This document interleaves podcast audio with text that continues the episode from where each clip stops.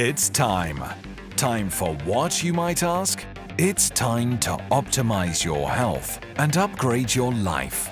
Cutting-edge research, biohacks, ancestral wisdom, wellness, intuition, and more. This is the Synthesis of Wellness. Your host and biohacker Chloe Porter has a background in engineering, innovation, and research. Her analytical background, coupled with her journey in overcoming a brain tumor and defeating several chronic illnesses, enables her to approach health and wellness in an innovative way. And now, more than ever, she is ready to share her biohacking secrets and expose cutting-edge research. We are so glad you're here. Welcome to the Synthesis of Wellness podcast.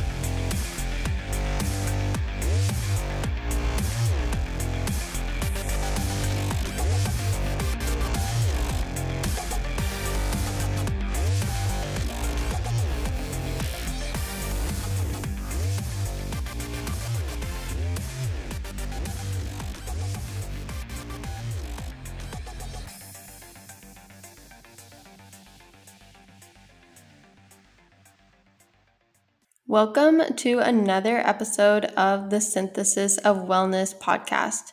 Today, we are joined by Doctor Kelly McCann. And Doctor McCann is one of only thirty-five physicians worldwide to have participated in a residential fellowship in the program of integrative medicine at the University of Arizona, where she worked with Doctor Andrew Weil. She is certified by the Institute of Functional Medicine and also board certified in integrative medicine by the American Board of Physician Specialties. Doctor McCann currently serves on the American Academy of Environmental Medicine and the International Society of Environmentally Acquired Illness, both of which aim to educate professionals and the public about environmental exposures. She lectures internationally on various topics, including mold and mycotoxin illness, Lyme and chronic infections, mast cell activation, and much more.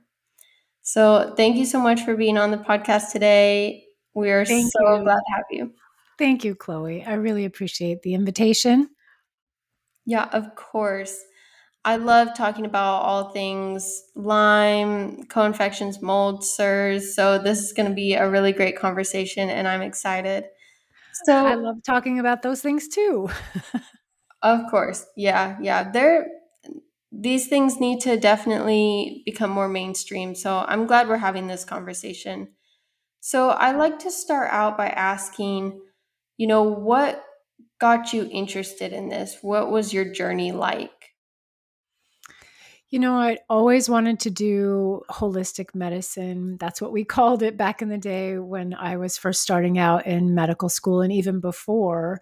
And so that was the intention. I had originally thought maybe I'd go to acupuncture school, um, but I got into medical school, four medical schools. And so I figured I, I just better go to medical school and figure out the rest later. And that's essentially what I did. And I always had a passion for understanding why something happened to someone. I remember being in in residency, I think early on in residency, realizing that, you know, we're learning all these uh, lists of tables of differential diagnoses and how to treat somebody, but they we never talked about why. Why does somebody get sick? What's unique about them that manifests in all these different illnesses? And I think it was that light bulb moment for me that I needed to do things a little bit differently.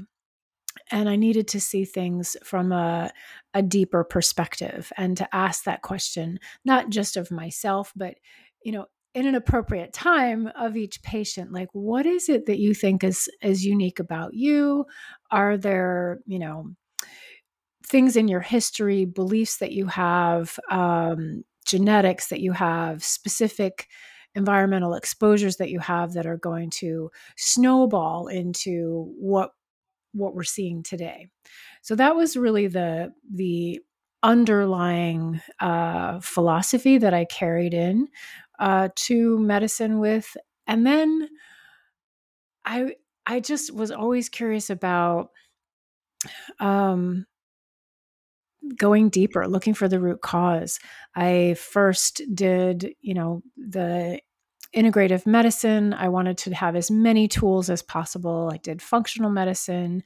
Um, and then I discovered environmental medicine and realized that I really needed to understand what were all these chemicals that we were being exposed to, you know, and this is way before it became a hot topic of detox, right? This was in two thousand four, two thousand five, um, starting to learn about these things um, and recognizing how impactful the environment is on our health. From there, one of my colleagues in, in a fellowship that I did suggested, hey, you need to look at mold because there's some overlap there. And so I discovered Rishi Shoemaker and went down that pathway to figure out, okay, yeah, mold is impacting a lot of people. And then when I started applying his uh, tools and, and um, procedures, people weren't getting better. So I'm like, okay, what am I missing? Um, And that's when I realized the chronic Lyme piece was huge. And as it turns out, I grew up in upstate New York and have my own Lyme story and my own mold story. My mom was bit by a tick when she was in seventh grade in upstate New York at a camp because she was from Albany. And she was little and she didn't know any better. So she had a turtleneck because the tick attached to her neck and she was really embarrassed by this thing on her neck. She didn't know what it was. She didn't know who to talk to. And um, so I suspect that I got a congenitally acquired Lyme from her. Um, and then, you know, I was a mountain climber, hiker, um, rock climber, and I'm sure I got bit again when I was, um, in high school and, and, uh, college age, but it really wasn't until I was mold exposed that I became profoundly sick. Um, And only in hindsight did I figure out that it was mold. I was living in Oregon, um, on the west side of Oregon where it rains a lot, not the east side of Oregon. And my clinic was a flat roof building. And I think that I was poisoned by mold in the clinic that I lived in, that I was practicing in there. Um, I developed chronic fatigue and fibromyalgia. I became profoundly depressed, but I couldn't tolerate any of the medications. Um, and I and I ended up having to leave that job because I was I was really too sick to continue. Um, fortunately, I was able to move away and recovered. Um, but you know, in, in hindsight, that's where I think a lot of my health uh, fell over the cliff. Um, and since then, I think that moldy people tend to attract mold. And so I've had multiple mold experiences since then, uh, sadly. Um, but that really, that really helped um, the direction of my practice. And so many of my patients now have chronic infections, they have mold exposure, you know, they have all the usual gastrointestinal issues, S I B O, and uh, irritable bowel symptoms, food sensitivities, allergies, autoimmune conditions. Um, and then a handful of years ago, people started becoming really sensitive. And they couldn't tolerate supplements and they couldn't tolerate medications and they had limited food that they could tolerate. And this is when um, I ran across Doctor Lawrence Afrin's information and read his book and said, aha, this is the next thing. Um, and in my In my perspective, it's really a total load idea. We've just reached a threshold where mold is making us sick, environmental toxins are making us sick, uh, add in a couple of infections, and our immune systems just can't tolerate it anymore. And the mast cells are on alert and uh, they're saying, you know, danger, danger is everywhere. And those are the people that often end up in my practice. Um, so I had to figure out the tools of how to help them. And fortunately, we've been very successful at looking at the root cause and um, and also figuring out the best path forward for each individual. So there's my story. Oh, and I probably have some mast cell too after my multiple mold exposures. Yeah, yeah. No, I I can resonate with a lot of your story. And even whenever you mentioned about detoxification being a hot topic, I, you know, it's one of those things that's like, this is not a detox for weight loss. This is a detox to get your life back. You know, this is a detox to to get your liver back up and working, get your immune system working again, and not wake up feeling like you didn't even get any sleep, you know? So I can, I can resonate with a lot of that. And even whenever you were mentioning the mast cell issue, I, I agree there too. I think it's a huge deal where we have this like histamine bucket, which I've heard, you know, a lot of people use that analogy, but it just one thing after the other keeps piling up, and soon your body's like, that's it. Right. Can't take it anymore. Right.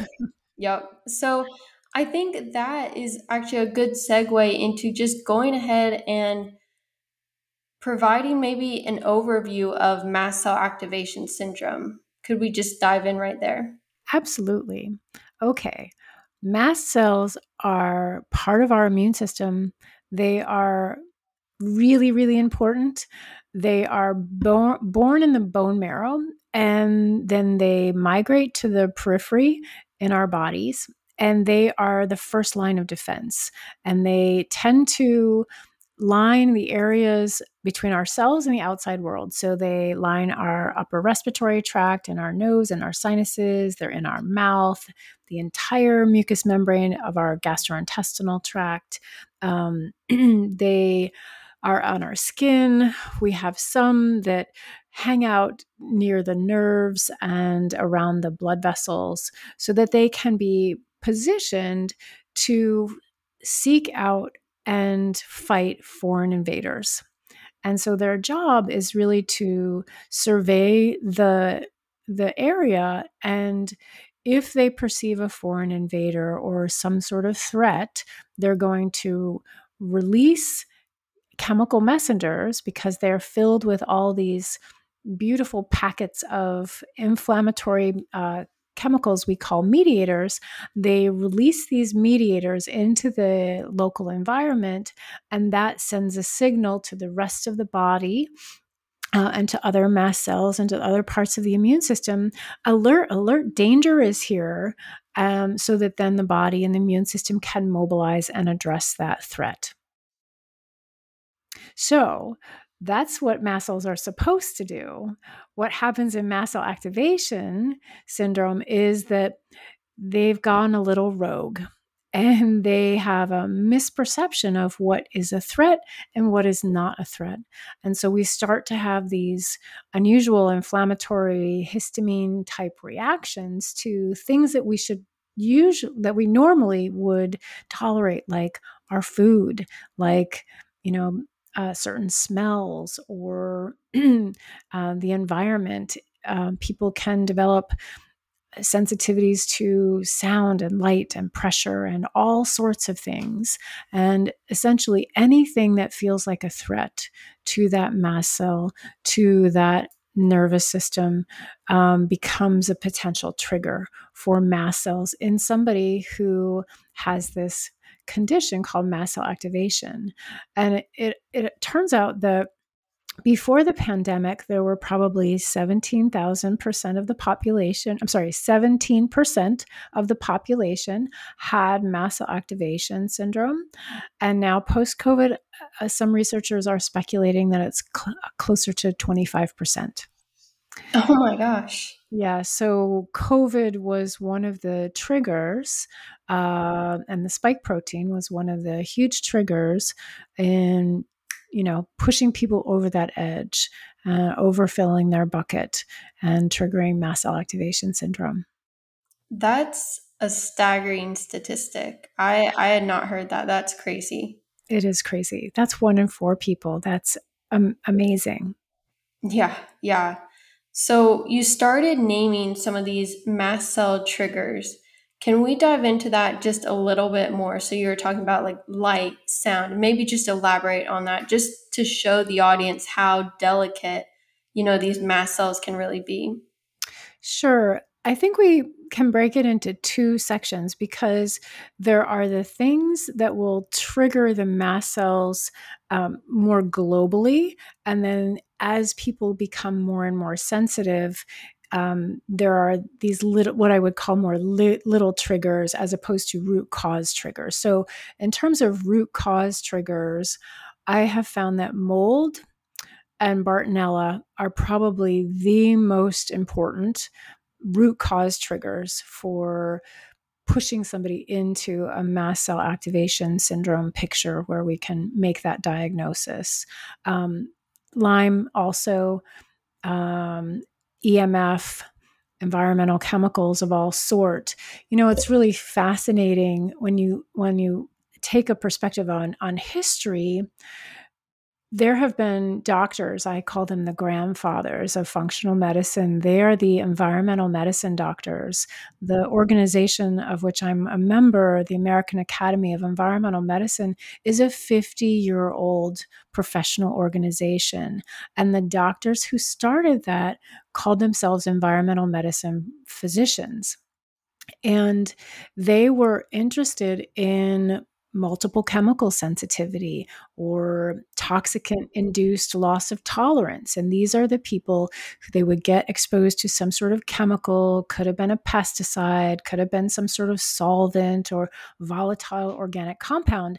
And these folks ended up with a chemical sensitivity.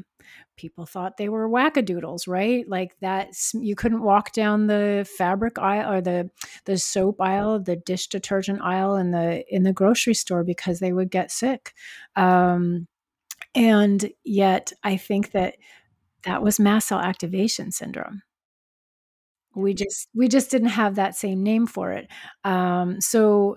It's been around a lot longer than two thousand seven, which is when the first uh, articles were being published in the medical literature about mast cell activation. We just didn't know what was happening with the pathophysiology of multiple chemical sensitivity.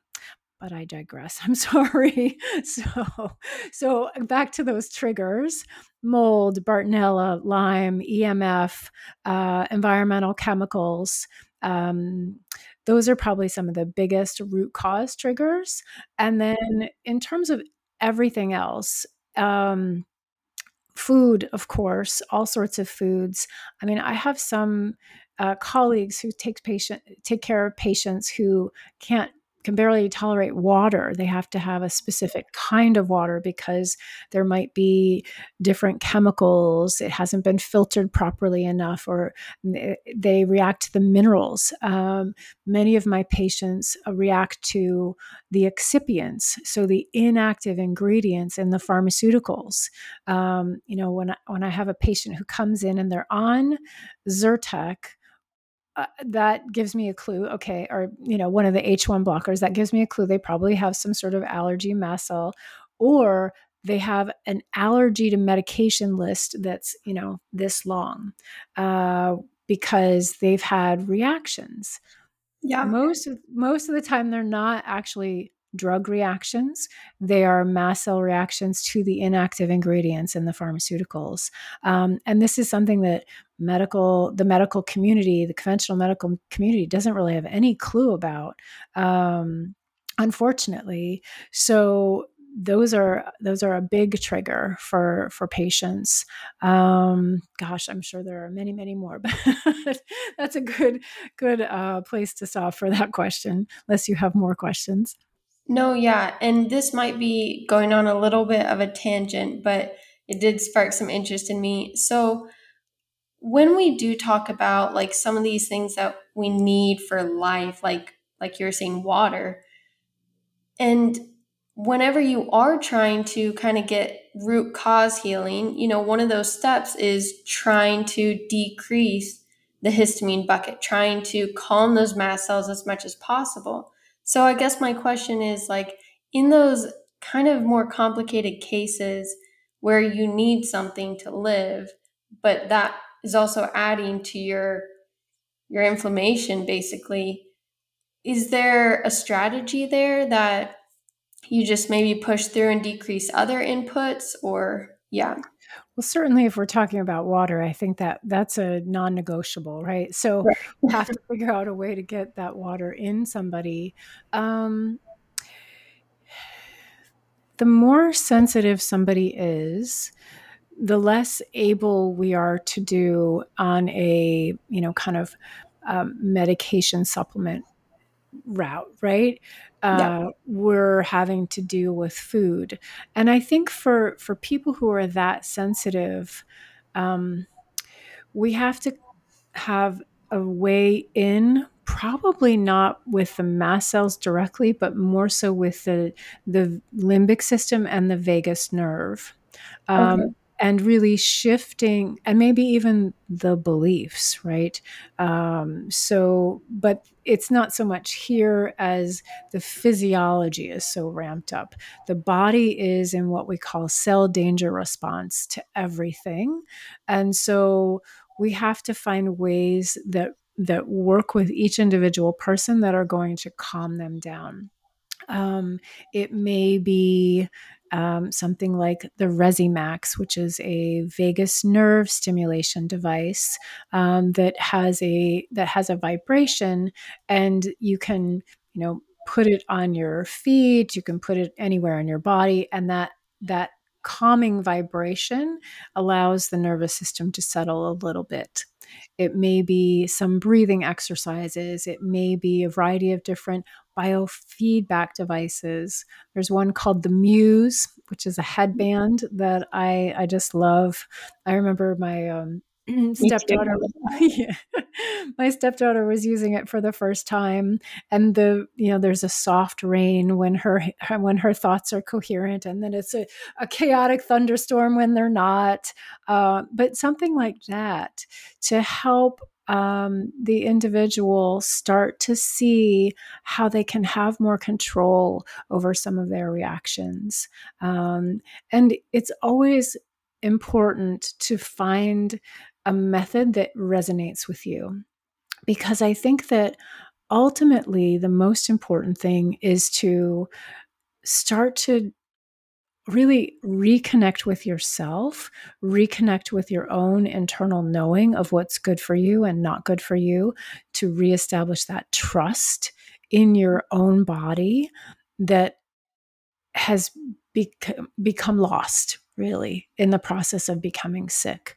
And so I always encourage my patients to really I'll give you, you know, twenty different things, and I don't want you to do all of them. I want you to pick out the one that that you feel most drawn to, because that's the one that's going to be serving. That's the one that you're going to do and participate in um, to really start to calm things down. Yeah. So it sounds a lot like for these really sensitive individuals, it's almost like you're trying to instill practices that are affirming to your body.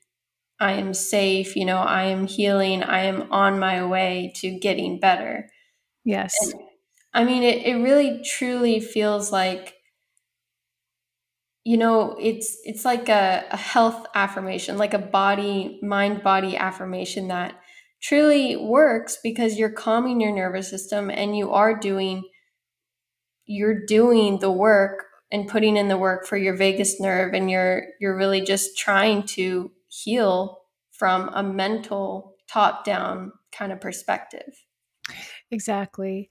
You know, and it and it, it does depend on where somebody is at, right? But um with other patients, because they're coming to me as a medical doctor, we may start, you know, with the with the medications, with the supplements, right? I need them to trust me. I need them to start to trust themselves, more importantly, that they've got this. This is their journey.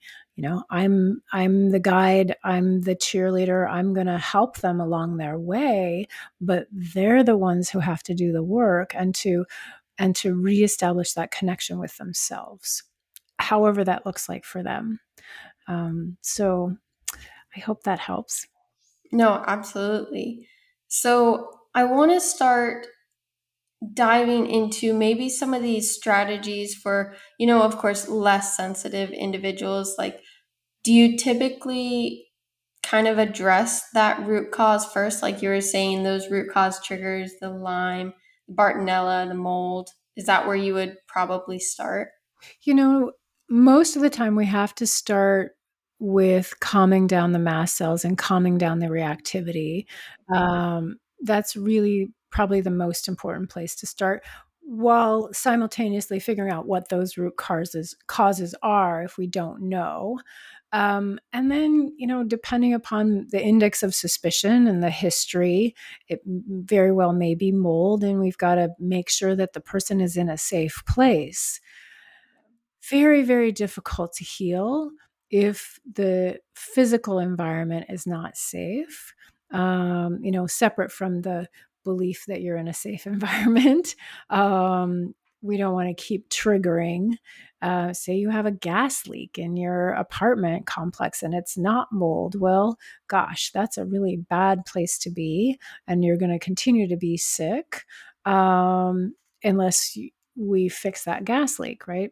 Um, so it's really multifactorial and simultaneous that we're identifying those root causes and then really trying to calm down the mast cell, um, and depends upon the person's um, constitution. Can I start with uh, a little bit of mold detox, and what does that look like for that person? Um, if they have S I B O or gastrointestinal issues and mast cell and mold, you know, I got to fix their gut. Um, so we try, again, try and calm things down, address the S I B O, probably even before the mold, because what good is it if I'm, if they can't eat anything because they're bloated and miserable uh, with S I B O. So um, that's kind of how I uh, proceed. And then only later do we start to really address the the Bartonella, the chronic infection piece.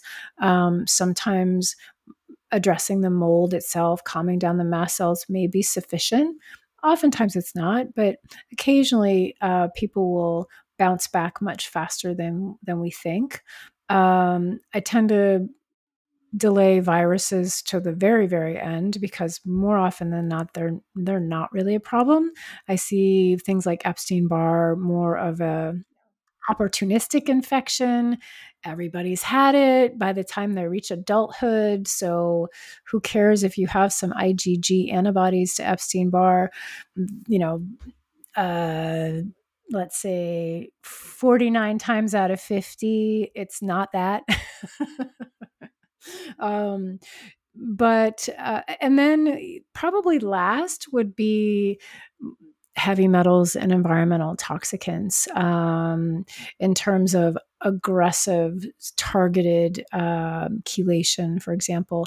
I don't do heavy metal chelation until patients are seventy percent better. I just find that it's too hard. It's nutritionally depleting. It, it yeah. can really be very, very challenging for patients. And so unless they are, you know, as I said, seventy, seventy-five percent better, we don't, we don't, I don't even look at it because I'm not going to be able to do anything about it. Um, a number of my colleagues will go and they'll run, you know, three thousand dollars on a battery of tests for people. That doesn't really make any sense to me because then people feel overwhelmed and um, anxious about the fact that they have all these things wrong with them. Uh, we, you know, we start chipping away at the things that are most important. Yeah, no, it sounds like you're almost peeling away like the layers of an onion. And by the time you're starting to address something like the Lyme or the mold, the more bigger heavy hitters your immune system starting to maybe fire back up. So I feel like by that time, you've you've taken so many toxins away. You've already started getting your body back to where it needs to be. And then your body's starting to use its natural healing abilities too. So yes, I, I love that approach for sure. And I did have one quick question before we moved on. So if you were addressing, like, say, SIBO, and this person has is very sensitive, has the mold, has the Lyme, maybe, you know, histamine issues as well, has to have a low histamine diet, you know, does that, do you typically go to something like the elemental diet for SIBO, or because they're so sensitive? You know, it really does depend on the person. Some people can tolerate the Xifaxan or the Rifaximin. Um, I find that that's actually pretty well tolerated by many people, even sensitive people. Um, and yes, I'll use the elemental diet. Um, it depends on the severity of the SIBO. You know, if, if you have um, gas levels in the, you know, high eighties to one hundred, and you want to get done and better soon, it's really the elemental diet. You know, let's let's get her done, right? Um, but uh, but each person has to get, walk through that journey themselves. You know, I'll I'll give them options, and then uh, they get to decide. Which option do you want? Do you want to do the herbal option and take, you know, twenty-five, thirty pills a day and make it, maybe it'll take six months? Do you want to do the couple months of Xifaxan, or do you want to do the three weeks of an elemental diet? Your choice. Yeah. Yeah. No, I, and I've heard a lot of good success stories with the elemental diet. So yeah. Yeah. Now, I think that kind of transitions us into talking more about some of these dietary triggers of, like, higher histamine foods, you know, because that's one of those first steps you were talking about, is calming those mast cells. So what what dietary approach, you know, of course, saying someone doesn't have SIBO, but. Sure. Um, again, it really has to be personalized. I think that a low histamine diet, a low oxalate diet, a low salicylate diet, a low FODMAPs diet, those are just the starting places. And from there, people have to become their own advocate. They have to become yeah. their own Sherlock Holmes and figure out, what are the foods that are bothering you? Um, In my practice, I do a variety of different immunotherapies. So, for example, there's something called L D A, or low-dose allergy therapy. It's taught by the American Academy of Environmental Medicine to practitioners. And it's a way, it was actually designed for use in the sixties and seventies in Europe, came to the U S in two thousand two, and it's taught by these environmental medicine doctors that I was speaking about. And what they did is, it came into being because allergists only care about allergies. They only treat IgE allergies. And if you have no allergies, whether you have mast cell activation, histamine intolerance, or just a lot of sensitivities, allergists have no idea what to do with you for the most part, right? Um, so L D A is a very simple way to treat, using your own immune system to restore tolerance. So, for example, um, they took a variety of different foods um, and diluted them into uh, dilute doses, and then put them into a mix. And that mix can be administered in uh, sublingually or intradermally in the forearm. And then they took um, all the different environmental allergens, dogs, cats, dust mite, trees, grasses, et cetera. And they put them into one mix called the inhalant mix. You know, so if you have seasonal allergies, you'd get the inhalant mix. They even developed one called chemical mix for those folks who have chemical sensitivities, like uh, reactions to formaldehyde or gas exhaust or tobacco smoke or, you know, perfume, things like that. And these would be administered every eight weeks to help retrain the immune system to calm down. It's been a game changer. It's truly amazing. Now, when you first get the injection, you can definitely have a reaction, and there are certain things that you're supposed to do to avoid as many as much as you can, the things that um, you know you have reactions to, but can be very, very helpful.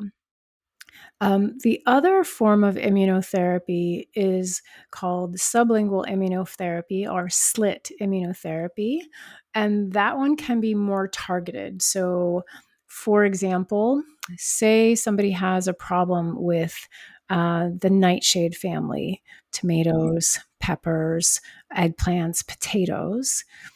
There are, there is a phenolic, um, a phenolic component in those foods called piperin.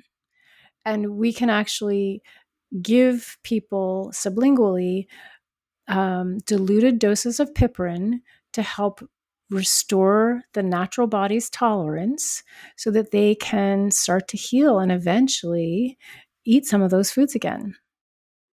That's that's actually really cool. I have never heard of either one of those. I mean, that's really cool. So what are these doses like? Like, because I mean, I'm sure the first one's a little scary for the, the patient. Well, we call it sublingual immunotherapy, but for sensitive people, I have them start topically, right? So you can put it on your hand or your wrist or even on your foot, and there is some absorption that happens. They're not quite homeopathic. They're somewhere between, um, you know, very dilute doses. Let's say it gets diluted. Um, you know, the difference between taking a bite of a tomato, yeah, and this dose might be, you know, uh, minus ten dilution or something like that, minus seven dilution. I don't remember the exact math, but yeah, yeah, sure. And then once you get below minus twelve or ten to the twelfth dilution, um, that's when you are beyond Avogadro's number, and now you're into the homeopathic range. So it's not quite homeopathic, uh, but very, very dilute. No, that's actually really fascinating to me. I'm I'm really interested. I'll have to look more into that for sure. Yeah. So, um, so I think what I meant to say with all of that is there are ways that we can test, and there are ways that we can treat, whether you have histamine intolerance or or other sort of food sensitivities, and that is the best way to get somebody better, right? I can give you a, a rough idea, but if I could test you and treat you for your food sensitivities. Um, just as an example, when I was mold exposed about six or seven years ago, I had been gluten-free, gluten-free and dairy-free for years, but all of a sudden I couldn't eat rice, peas, almonds, uh, apples, oranges, strawberries, tomatoes, peppers, corn, uh, soy, and eggs. Did I say that? Anyway, a lot, a lot of foods, right? um, and that was because of the mold exposure. It, it, all those mycotoxins broke down the intestinal lining, and I was eating a lot of those foods, and all of a sudden I couldn't eat them anymore. Um, and I healed that almost exclusively with L D A and slit therapy. Oh my gosh. Now, what kind of testing you were mentioning? Food sensitivity testing, do you use like an I G G panel? Because I know there's some, you know, debate on that, but do you find that helpful? I don't find that helpful. You know what's the most helpful thing um, is, again, being your own super sleuth, right? So what happened was I would get bloated after meals. I got bloated after every meal. I thought, okay, well, I'm going to figure this out. I would have chicken and rice and broccoli. I get bloated. The next night, I'm going to have chicken and broccoli and sweet potatoes. And I didn't get bloated. Ding, ding, ding, ding, ding. Rice is a problem, right? And then I would do it again. So by the time I found a practitioner to help me do some testing, I already knew all my food sensitivities. Yeah. Yeah.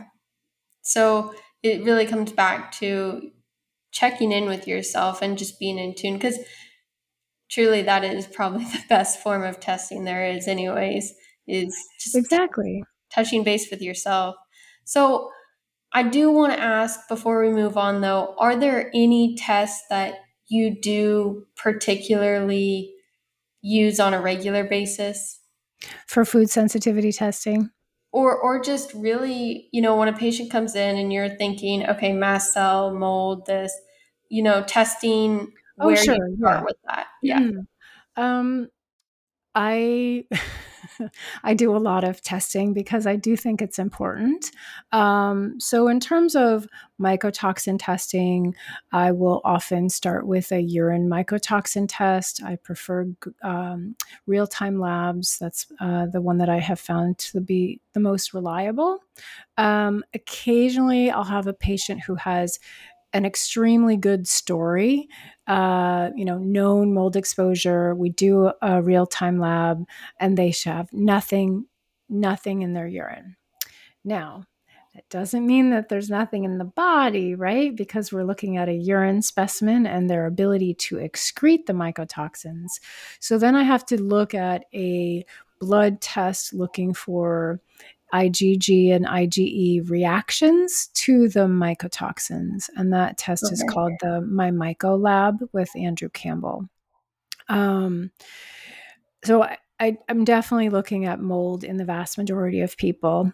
And just F Y I, Medicare covers the Real-Time Lab.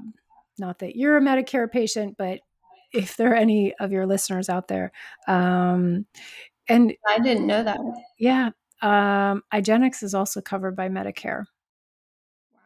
You have to have a Medicare provider who's going to order the test, but I mean, that's a tremendous uh, benefit to the patients who have that type of insurance or at that stage in their life. Um, so that's pretty common. I do a ton of blood work. You know, I, I was trained as a primary care provider. I can't really get out of that mindset of wanting to make sure that I'm looking at all of the things that can go wrong. I'm looking at, um, and also be okay, right? Um, so I'm looking at your cholesterol panel. I'm looking at your inflammation markers. I'm making sure that you don't have an autoimmune condition, uh, vitamin D, iron levels, all of that. I do all of that. Um, in addition, I'm looking at things like clotting because I want to see if you have an increased clotting risk. Uh, this is, again, something that most people don't really think about, but Lyme and mold, Um, Bartonella can trigger uh, hypercoagulability or increased clotting risk, and then you can then you also have the biofilm with the bacteria too. So if you have a predisposition to clotting and you have these infections that are making these biofilms, those biofilms are even more resilient because of that hypercoagulability piece. Now I don't know if it's the bacteria grabbing the fibrin, which is the building block of the clot, or if it is the the person saying, I'm going to keep this bacteria at bay and put, you know, these little building blocks of, of clot there. Either way, the end result is the biofilms are more resistant to the immune attack, to antimicrobials. Um, so we need to know that if we're, we're dealing with uh, hypercoagulability. I also do look and test for mast cell activation um, in the people whom I'm suspicious. And the testing is very challenging. We now know that mast cells create uh, hundreds, if not thousands, of mediators, and we can test for maybe half a dozen, ten at the most. We do not have Uh, commercial lab availability for the vast majority of these mediators, which makes it look like looking for a needle in a haystack, right? Um, so I have a conversation with the patients. If they are local to me, I've worked out with my local hospital in Newport Beach. Their pathology department knows how to handle the specimens so that they are handled appropriately. Some of these mediators are so um, fragile and that they will be destroyed if they're not drawn in a refrigerated centrifuge and transported in a refrigerator, the entire chain of custody to the specialty lab to have that uh, run on the machines. So um, so it is a little bit of a hassle, and the practitioner and the the hospital has to work together to make sure that that can be done properly.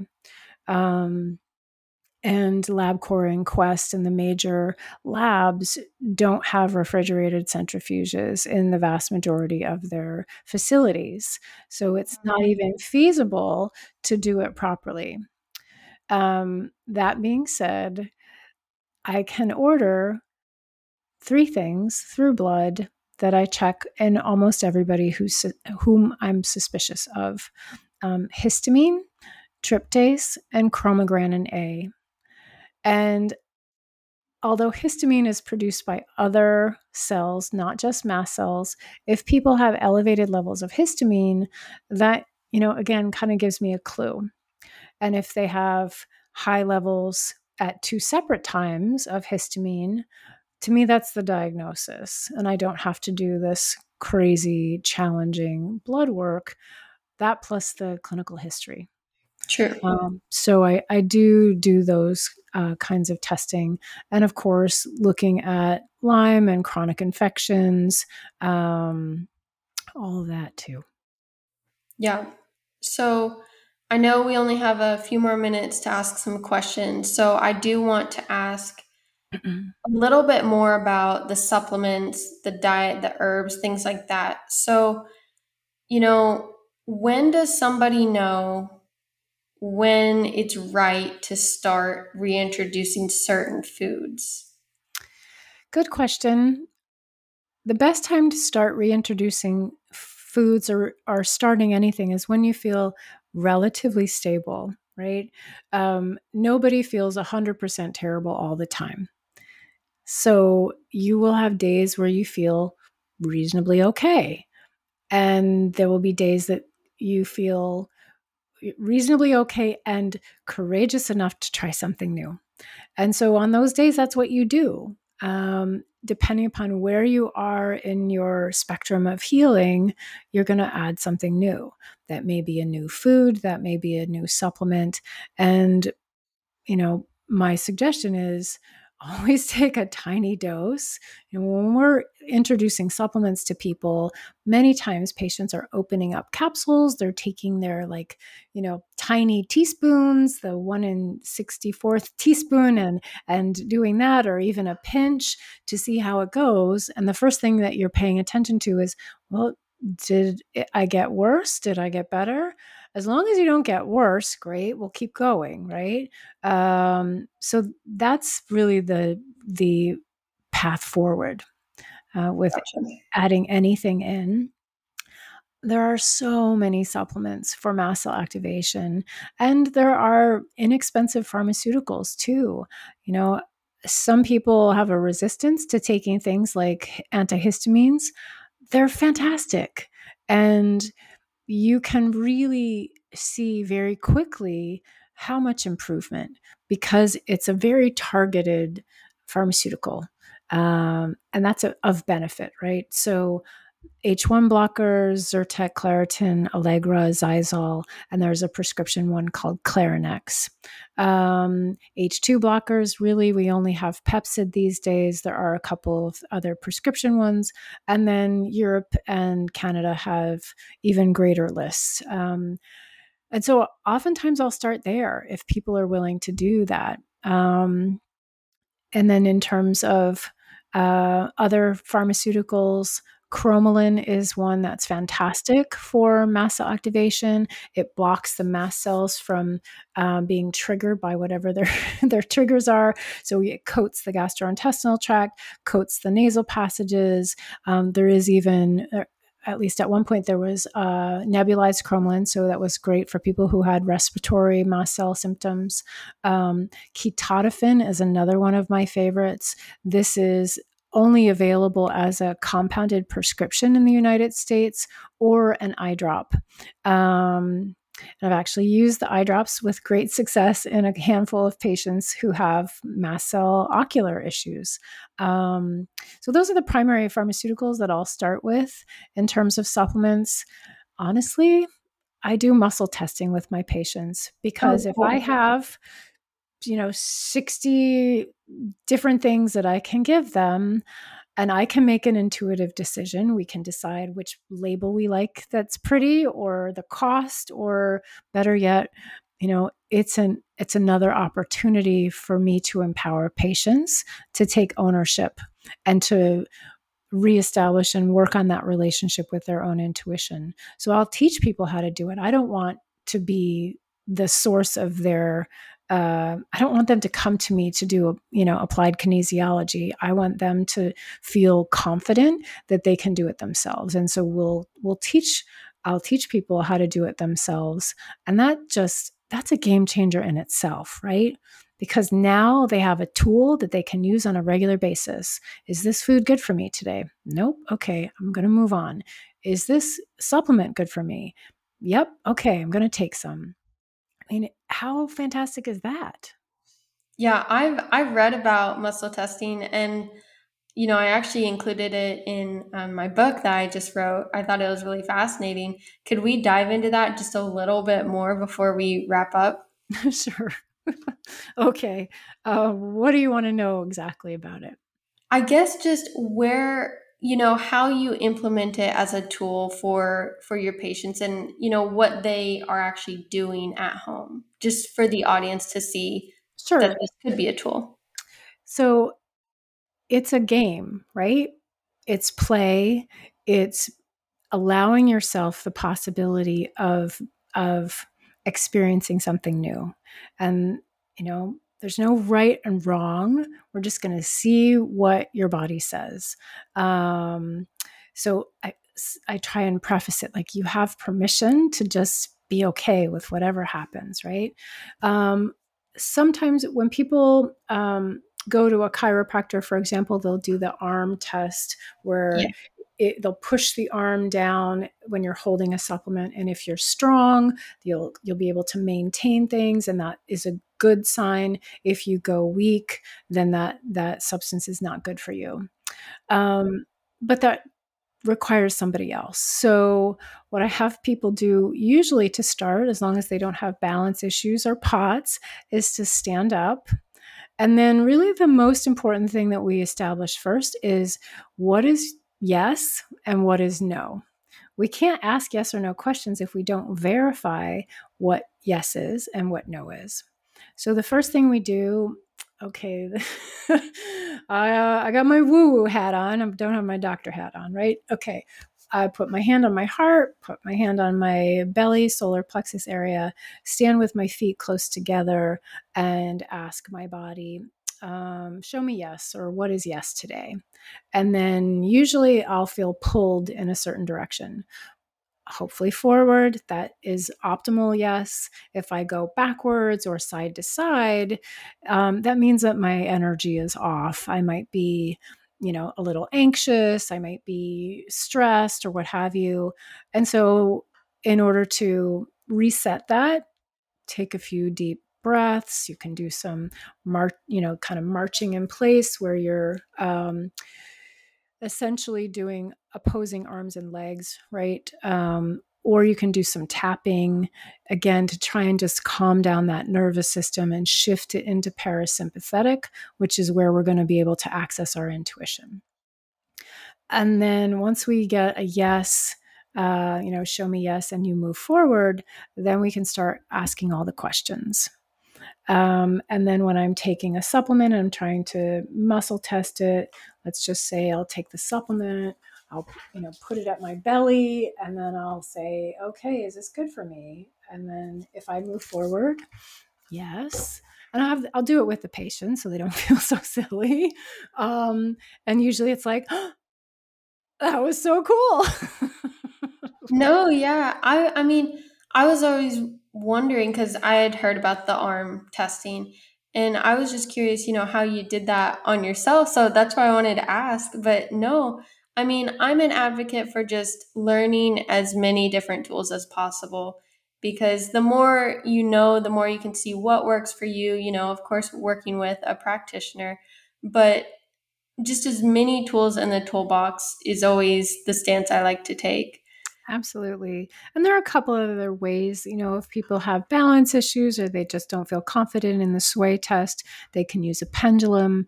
There is the kind of ring test where you're holding your fingers close together.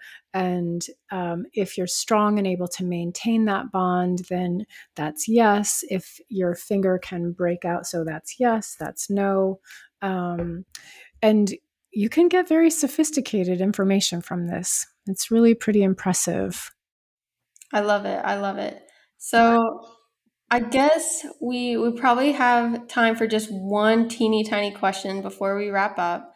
So we'll talk about sleep, because I know that is just huge for really anyone with chronic illness, but specifically mast cell activation syndrome. So can you share any insights on, you know, how to improve sleep quality, even like maybe H R V or yeah? Um, sleep is a huge issue, had been for me too. That was one of my symptoms of mold exposure and probably mast cell and food sensitivity. So yes, I completely understand. Um, and there are many, many things, lifestyle, of course, you know, low blue light, no screens, uh, all of that um, is important. Morning light, exercise earlier in the day, et cetera. Um, and then there are a ton of supplements. I mean, really, it's the brain on fire. And the more on fire your brain, the more often difficult it is to settle. Um, so we need to do the things that are going to calm down that inflammation, which is why we're going through all these steps and the root cause and et cetera, et cetera, right? But um, I love magnesium. Um, I find that the vast majority of people are magnesium deficient. And so most everybody needs magnesium. And magnesium is not a bat. It is not going to be the end all be all and get you to sleep, right? Um, Many people need additional things on top of that. Melatonin can be work, work, well for some people. Um, and there's some people looking at much higher doses of melatonin uh, for, you know, antioxidant protection, anti-cancer. Again, not a huge game changer for the vast majority of my mast cell patients, but as an antioxidant, not a bad idea. Um, personally, five H T P was the game changer for me. Um, I had no idea. I didn't really make serotonin very well, and the mold exposure just diminished my serotonin levels. Um, you know, I'd had a, like a melancholy for many, many years. five H T P, all gone. It was oh, fantastic, wow. Life transforming. Um, doesn't always work that well for everyone, but you know, for those people, it's worth trying. And then there are a ton of herbs. Um, I do also like L-theanine. I think L-theanine can block uh, glutamate, and that's very helpful. GABA is tr- tremendously helpful for some people too. Um, there are a couple of supplements um, that I've put together that I really like that are combinations of herbs and L-theanine. Magnolia is another one. Um, valerian is great too, although it's a little stinky.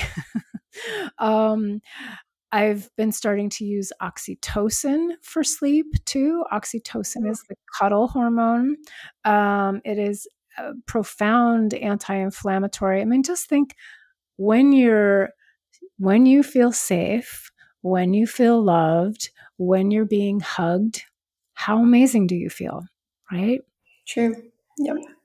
Let's take it in a pill form. yeah, yeah. I, and I never heard of being able to take that as a, a supplement. It's not a supplement. It is a it is a compounded prescription, but It's it's amazing. Um, yeah, it's sixty units at bedtime. Um, I went from getting up, you know, one to two times a night to mostly sleeping through the night these days. So I love oxytocin.